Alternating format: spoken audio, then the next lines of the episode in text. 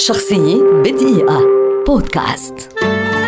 أوسين بولت هو عداء جامايكي ولد عام 1986 ويعتبر أسرع إنسان في التاريخ وأول من جمع الميدالية الأولمبية لسباق 100 متر بزمن قدره 9 ثوان فاصل 58 والميدالية الأولمبية لسباق 200 متر بزمن قدره 19 ثانية فاصل 19 منذ استخدام النظام الآلي المتكامل في تحكيم الأولمبياد عام 1977 وهو كذلك أول شخص يفوز بعدد سبع ميداليات ذهبية في تاريخ الأولمبياد.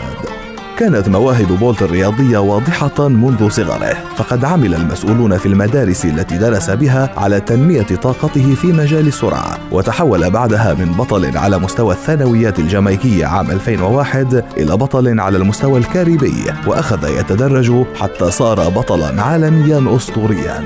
أطلقت عليه وسائل الإعلام لقب البرق بولت. بسبب إنجازاته الهائلة في بطولة العالم لألعاب القوى 2009 ثم بعد عامين حطم رقمه القياسي العالمي لسباق 100 متر الذي كان 9 ثوان فاصل 69 وسجل الرقم الجديد 9 ثوان فاصل 58 تم منحه جائزة الاتحاد الدولي سنوية للأعوام 2011 و2012 وجائزة أفضل لاعب قوى للأعوام 2008 و2009 وجائزة ليريوس الرياضية العالمية للأعوام 2009 2010 و2013 هذا فضلا عن عدد هائل من البطولات والإنجازات والجوائز الأخرى وهو اليوم أعلى الرياضيين أجرا في العالم وأكثرهم تشويقا وأحد أعظم الرياضيين الذين عرفهم العالم حتى يومنا هذا. شخصية بدقيقة.